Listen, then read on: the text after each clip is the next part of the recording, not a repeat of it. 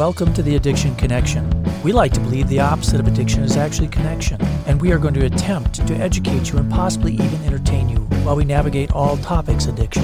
Hi, I'm Dr. Kirk Devine. And I'm Dr. Heather Bell, and we both provide primary care and addiction services. It's our goal to help you learn more about the disease of addiction and its treatments. Welcome back. This would be episode two of the Addiction Connections COVID series. That's a long story.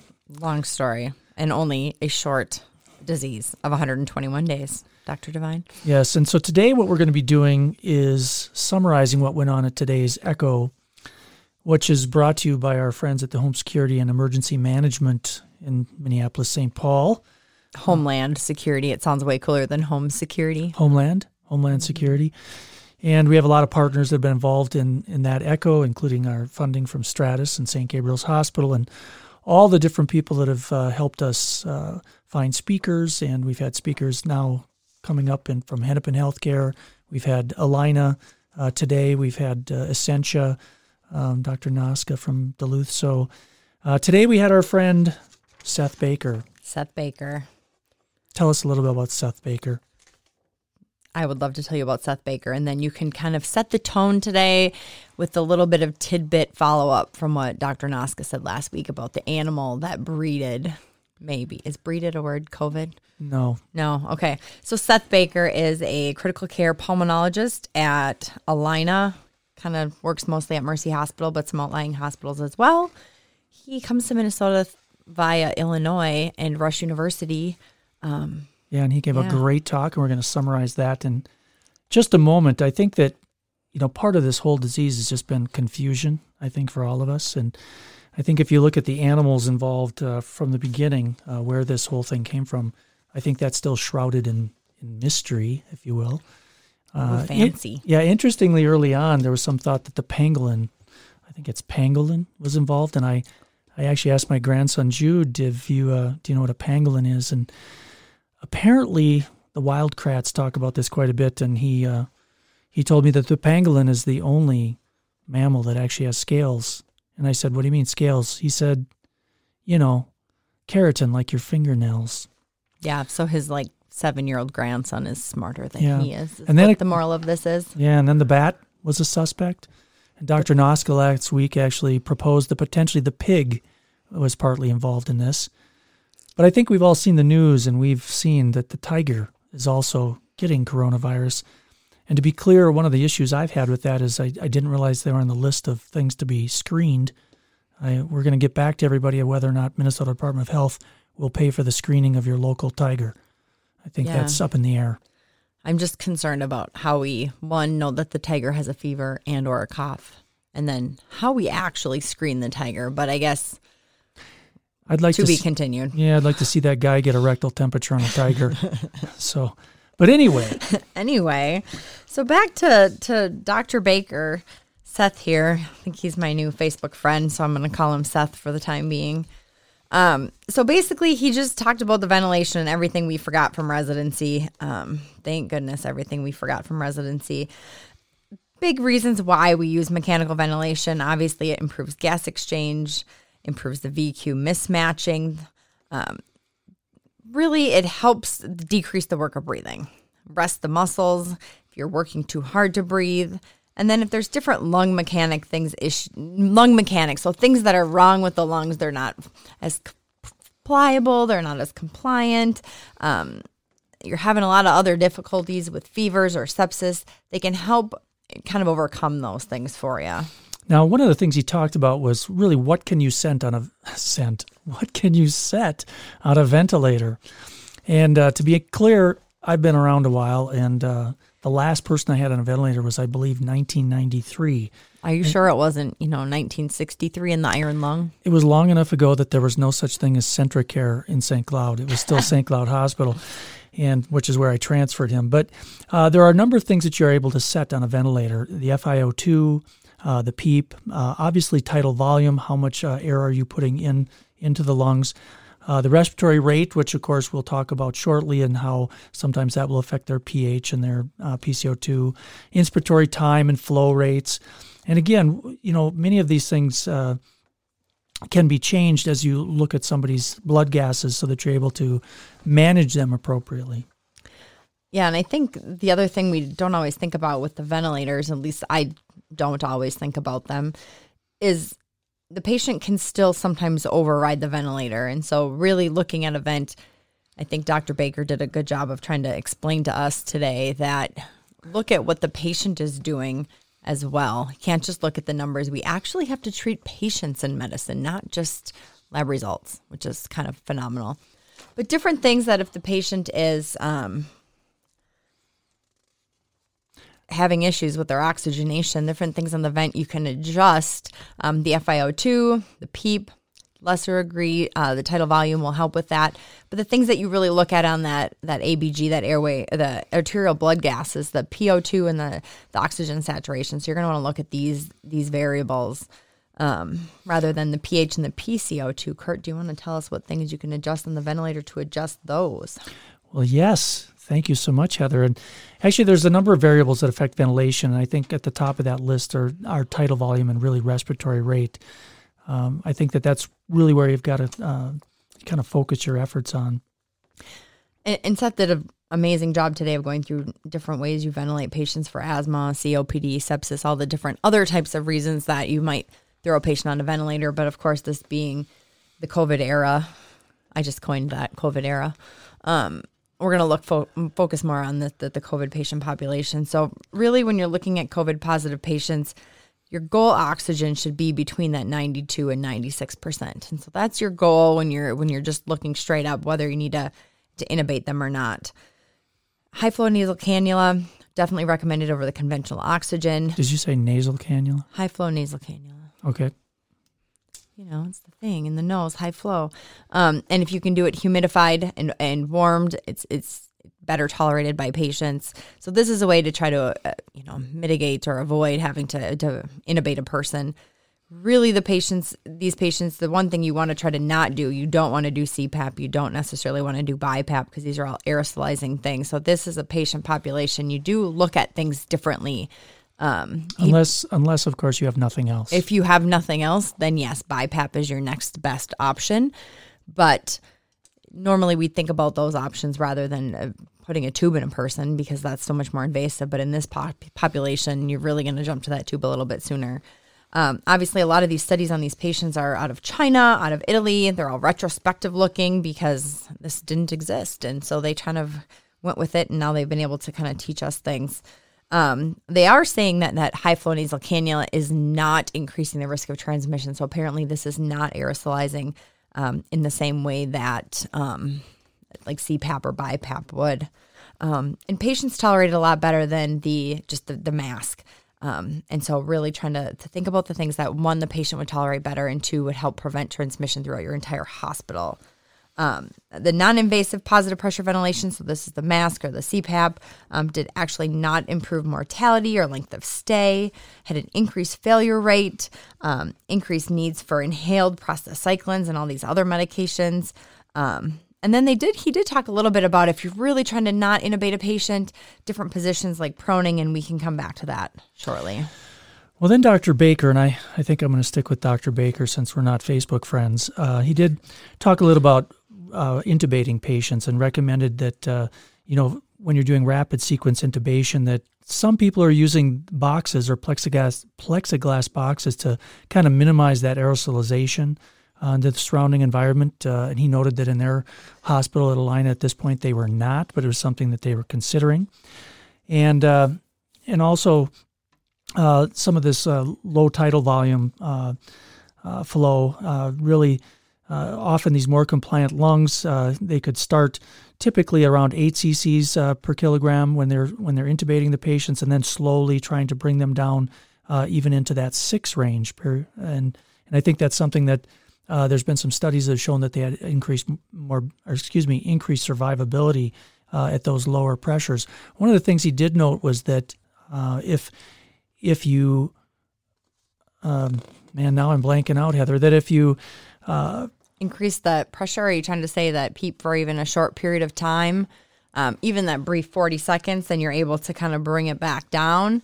can help with the compliance a little Well, I'm, bit. I'm sorry, but at my age, I forgot there for a moment. That's but, okay. But what I was uh, what I was going to say uh, was that at, at six uh, cc's per kilogram, a lot of times he noted that the patients would be very uncomfortable with that level, and occasionally that they would need to be sedated. So, uh, in those patients that we're trying to do at the lower six cc's per kilogram, uh, that a lot of times you've just got to do something to make them more comfortable. Now, he talked a lot about these patients, uh, that prone positioning. And in fact, at their hospital presently, uh, they're basically, if they go to the prone position, they're doing it for 20 hours a day and then four days uh, flipped over. Four hours. Did I say days? Again, Yeah, and that just- stroke was worse than I thought. I just find that super interesting that you just flip a patient over flat on their stomach and make them lay like that for 20 hours with a tube. With a tube. Yeah. Um, and you know, he said that to kind of take that pressure off of the lungs, just that even that heart, just a little bit, putting that pressure on the lungs, just to kind of help with that. It's just. Interesting that they they got to that point. And one of the other things Dr. Baker talked about is that really the kind of that early use of intubation and uh, and prone uh, prone position a lot of times has been shown to be beneficial in some patients. So that's something that they're really looking at. Uh, you know, one of the other things they were doing that seemed to be helpful was uh, having short episodes of increased PEEP up to 40 for just 40 seconds, and then intermittently doing that. It seems to be uh, something that's also beneficial. Let's talk about steroids. Let's talk about steroids. I and think I think if- this is that kind of uh, also a gray area that, you know, does COVID look like ARDS? Does it not? Do you use steroids? Do you do not? Do you use bronchodilators? Do you not?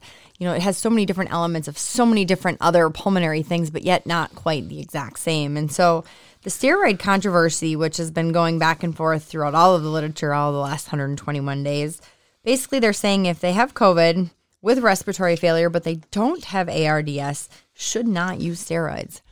But if they, you know, have the respiratory failure with ARDS, you know, it's worth it to try steroids.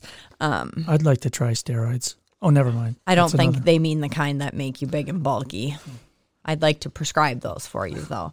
Um, you know, and he did make the comment that, and I think this is something that unfortunately we're going to have to think about when it comes to COVID is if you get to that end of life situation or you have a patient who's super dire on a ventilator, you know, you know, Dr. Baker kind of mentioned throw steroids at them. It's not going to hurt anything at that point. Um, it might be the one patient that helps, um, but it really the the Data's not there. jury is still out on that as far as recommendations. Um, Um, but of course, if they have something else that would require steroids, COPD, they have wheezing, they have a- asthma. Um, I think that de- definitely it's worth doing because again, patients with COVID always have pretty clear sounding lungs, which is just phenomenal that that can happen. So, one of the other things that he talked about, he's also an intensive care uh, physician. And, and so, one of the things that they're really trying to avoid is excessive fluid. And so, they're trying not to overload these patients and, and typically are avoiding diuretics, uh, especially because of that acute kidney injury. And uh, sometimes this will complicate things.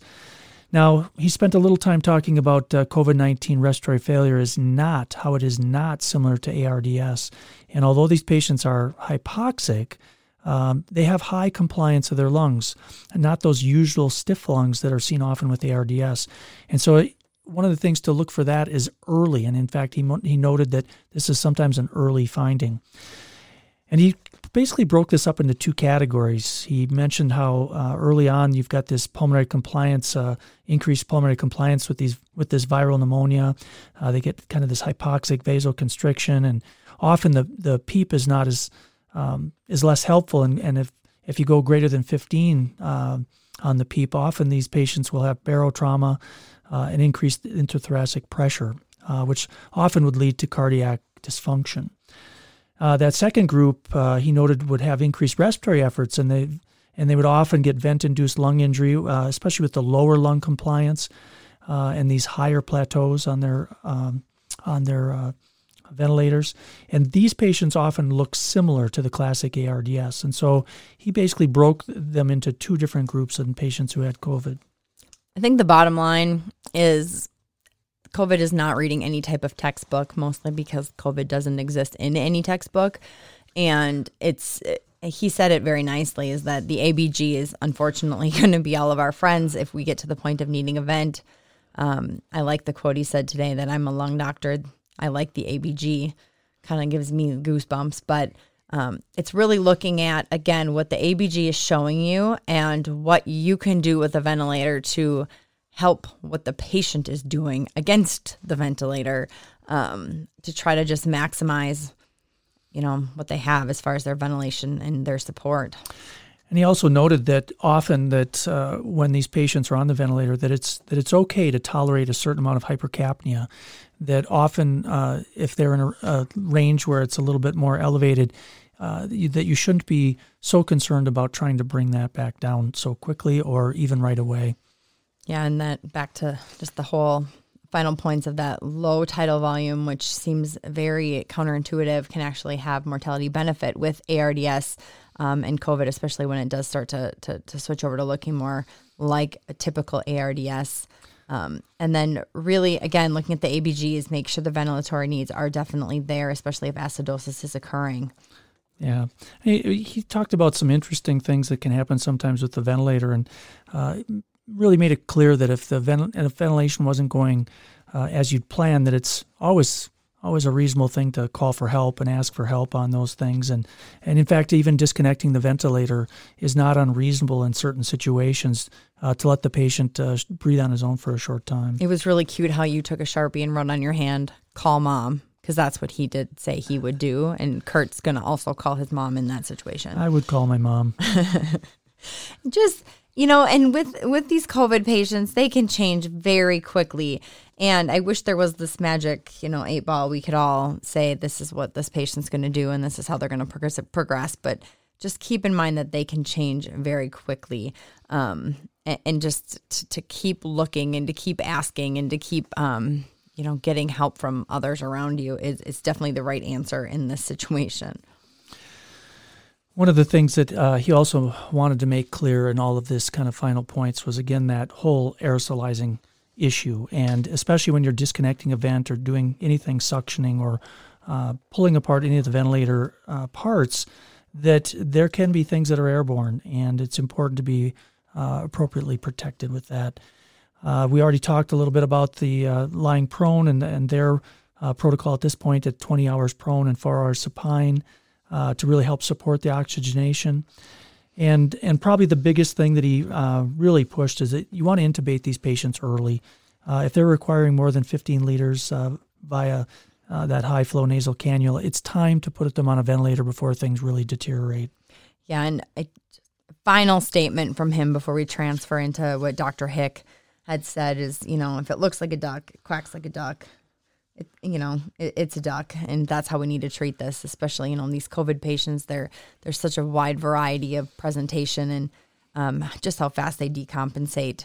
Um, and and part of this, and part of his job, and a, an upcoming echo presentation that we will be doing is kind of having those those palliative discussions and those end of life discussions and um, and and it's really hard to have those talks right now one because the patients are obviously getting ventilated and then having all this restriction and restricted access, it's hard to have those family members um, available and handy in the, the, ICU to really see what's going on. So it is just kind of a, a different world. Um, he's, he kind of said that well. It's another world.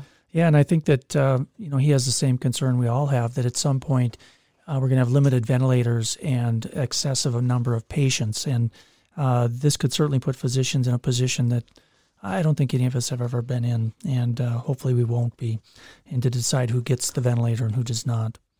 And I, I think he it, it worked out very well how he transitioned to Dr. Hick, kind of giving us the incident command update. Um, you know, really just there's not a ton going around right now that's going to really look like COVID. So back to the whole duck, excuse me, duck thing. Um, if it looks like COVID, it's it's going to be COVID, and it can be co-occurring with other things like influenza but just being extra cautious. But again, watch these uh, oxygen saturations and the COVID patients having this happy hypoxia state, whereas their oxygen's setting low, but they're actually acting fine, at least initially. Yeah, and, and Dr. Hick had a slightly different take on the uh, venous um, blood samples. And in fact, I think that uh, Dr. Baker much more likes the ABGs. Uh, Dr. Hick made it um, made it pretty clear that in the emergency room, sometimes for quickness sake, it was a an easy thing to do, and a fair amount of information can be gotten from venous samples, especially since the pHs are fairly close, just a you know a few hundredths off. And so uh, he uh, just kind of relayed to us that that's not an unreasonable thing to get as we try and stabilize patients and get an idea of uh, where they're at uh, in their disease.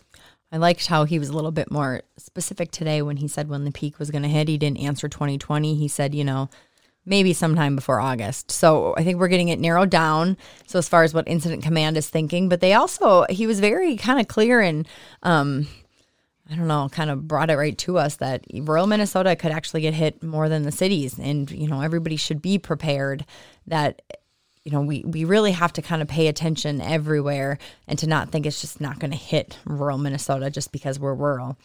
Yeah, and, and one of the things that the state that they're really working at hard is trying to expand uh, the testing here in Minnesota. And so there's they're really working at some of the different bigger health systems, such as Hennepin, I believe, and Mayo, and some of the other Twin Cities uh, uh, systems are going to be having a significant amount of uh, expansion in their testing, which I think is going to help all of us. Yeah, and looking with the antibody testing and serology, um, the faster tests, you know, there that's a long time coming as far as using it regularly. Um, but they are going to start testing those, especially um, down at Mayo. So to be clear, you're saying that the tigers in Minnesota aren't getting tested. No tigers have been okay. tested. I know we have two at our small uh, zoo here in Little Falls, and neither of them has been coughing or been tested. Perfect. So one of the other things that uh, Dr. Hick and uh, Dr. Hick had spent some time on is uh, what's going on with our PPEs. Now, where to get them has always been the big issue here lately, and, and he notes that they've been working uh, with different sources, some in China, uh, but uh, it seemed uh, that sometimes what they would get and look at uh, surprisingly would not be what they were supposed to be getting, and they were not adequate masks. So there has been some issues with the quality of the masks that they have uh, that they have uh, received, uh, and that's part of our shortage. I think it's super reassuring, though, that they're looking through all that very closely. And not only are they looking at the PPE, but they're also looking at these other um, types of respiratory support things, whether they're ventilators or more of these high flow nasal cannula things, or BiPAP in the extreme event of we have no vents left um, just kind of gave the update on that and how the state is getting an influx of these to start um, spreading throughout the state. Yeah, and, and, looking at those as well, some alternative sites to put patients. I know they've looked at Dr. Bell's, uh, Dr. Heather's basement. They're going to maybe turn that into a hospital. Well, you know. It's already like one now. There's so many kids there. Uh, but it's uh, an orphanage. It's like an orphanage, uh, and and really they would prefer that these patients stay in hospital settings, and so that's really the priority right now is to make make the hospitals able to take as many patients as possible. But there has to be that ability to put patients who are either recovering or have mild disease at other sites. So they can, yeah, and so they can still have that same level of care an appropriate level of care no matter where in the state which again he brought that whole thing back with the rural is that um, you know there is this migration, if you will, of people to their summer homes already into the cabins in smaller towns, which don't necessarily have that same bandwidth as the Twin Cities would. And then the homeless population, there actually, I've seen some uh, migration of them as well out into more rural areas. Um, and so just making sure that um, everyone's kind of ready for this and to, to not be complacent. Uh, they spoke a little bit today about it looked uh, it looked at least favorable that maybe the curve looked like it was flattening in Minnesota for the new cases. Although, again, I think some of that has to um, has to be taken in uh, with a grain of salt, as again we're not testing a lot of people. Uh, he did make a comment, and there was a question as to whether or not he felt the rural areas would have uh, as much of an influx of of cases as they do in the metro, and uh, it was surprising that he felt that in some cases rural might be worse than the metro uh, looking at some of the other uh, states. And so I think that behooves all of us in the rural areas. Behooves. I did say behooves in the rural areas to be prepared for this and not to take this situation lightly. Uh, and and again, what's going to happen with our stay at home? Uh, in Minnesota right now, uh, we just have a little while longer, but uh, I think uh, his concern was that it probably needs to be stretched out. So, with that, um, there were some questions at the very end about um, different ethnicities, and um, I, I could read all these to you, but that'll bore you to death. Just go to the MDH website.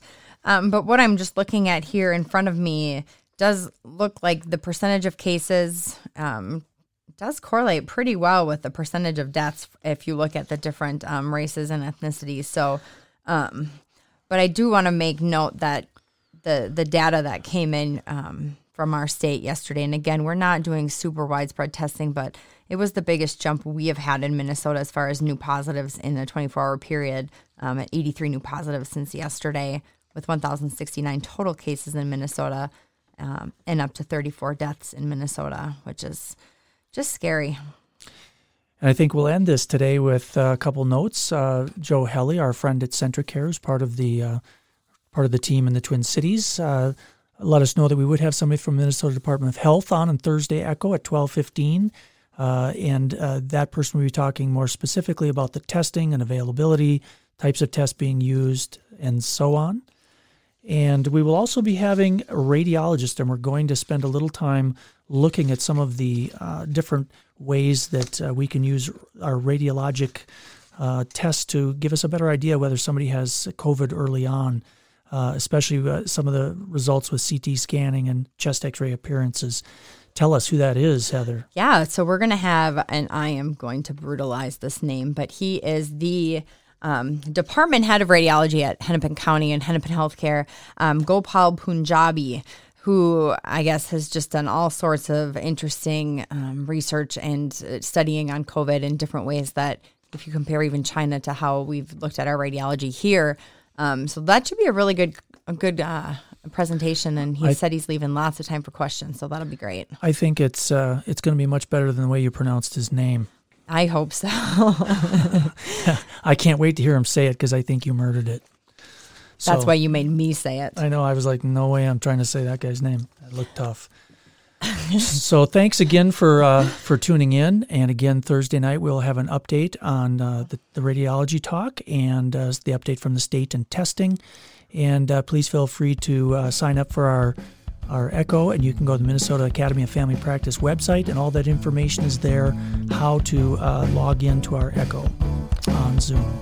Sounds great. As always, stay connected. Thank you.